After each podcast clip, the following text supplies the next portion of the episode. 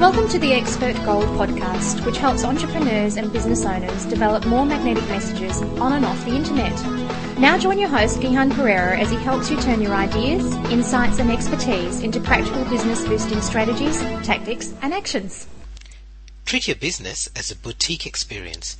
I was recently listening to a podcast from the Wharton Business School. It was an interview with George Taber, who's author of the book In Search of Bacchus. Wanderings in the Wonderful World of Wine Tourism. Now, I think that's nice work if you can get it right. But one of the points he made in the interview was that tourism is no longer just a novelty for many small wineries, it's a pretty big part of their business. So what he says is that tourism is key because the products can sell directly to the consumer who comes in off the street. Especially important for the small wineries, which often have great difficulty getting into the regular distribution channels. Now, as I, as I was listening to that, I thought, wow, that's exactly the same as it is for us as information experts. This is the perfect analogy for many infopreneurs and thought leaders who start marketing online. For example, I see too many people who want to be number one on Google for some ridiculously broad and expensive keyword phrase. Now, if you do that, you're competing with the big boys. They've got deep pockets and huge networks. So instead, be Like a Boutique Winery, which offers a very different experience from Liquorland and BWS, which, if you're outside Australia, are two large liquor chains here. So, if, for example, if you've published a book, don't go head to head with Amazon.com. That's a way to guarantee that you're going to fail. In- instead, offer things that Amazon.com doesn't offer in a different environment for a different experience. So, what does that mean in practice? If you're selling products on your website, here are five things you can do to position yourself as a boutique service. Number one, show your face. See, when you go and see the manager at your local liquor store, it's usually because there's a problem. But when you meet the owner of a winery, it's usually a privilege for both of you. And the same applies to your website. Amazon, Apple, and Facebook, they're brands in their own right, so they don't need Jeff Bezos or Steve Jobs or Mark Zuckerberg to show up on their websites. But your website's different. Your face is your brand, so show it. For example, Here's some things you can do. Write in a friendly or informal manner. Show your photo on your homepage. Publish your email address so people can contact you directly. Tell people how to follow you, um, you, not your business, on Facebook, Twitter, and LinkedIn. And then publish a blog to share your thoughts. Number two, serve a niche. See, small boutique wineries aren't for everybody.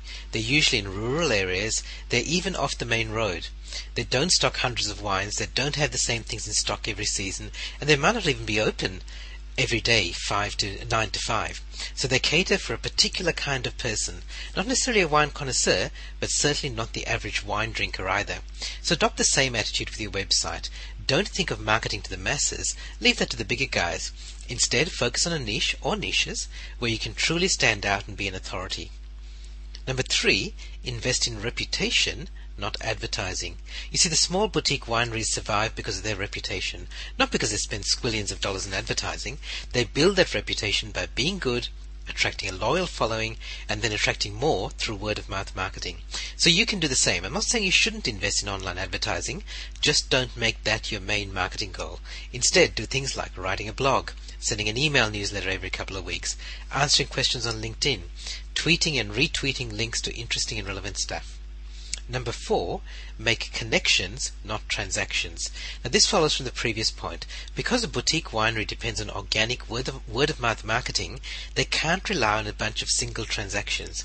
So they need to cultivate that loyal group of fans who'll come back again and again. And a few of them, the smart wineries, have started doing things like loyalty cards and email newsletters and membership cards and things like that. So do the same on your website. Sure, getting a sale from a new customer is good, but what are you doing to build that relationship with them? For example, give them an option to join your newsletter list, send them a bonus gift a few weeks later, put them on a special list so they get things that the non-customers don't, invite them to be friends on Facebook and put them in a special list there as well. And lastly, number five, create experiences. You see, you go to a liquor shop, one of the big ones, to buy wine. It's just a simple transaction. But you visit a boutique winery, not only for the wine, but for the experience. It's not just about the wine. It's about the beautiful setting, the restaurant or cafe, the souvenir glasses from the wine tasting, the winemaker herself describing this year's vintage, and so on.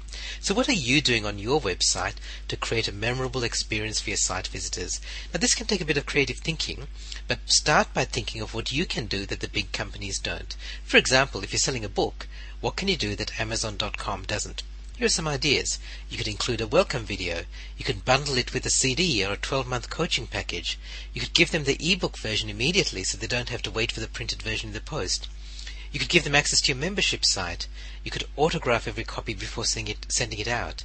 You could publish your email address and personally answer customer emails. Or you could publish your Skype address or phone number and take phone calls. So how do you use these ideas in your business? Are you already positioning yourself as a boutique service? Or are you struggling to compete with the big name brands? If it's the latter, it might be time to take another look at your online marketing. You've been listening to the Expert Gold podcast. Visit us on the web at gihanperera.com. That's G I H A N P E R E R A.com. You can join the podcast, listen to past issues, and leave your comments, suggestions, and ideas. We look forward to having you back soon. In the meantime, remember, great minds don't think alike.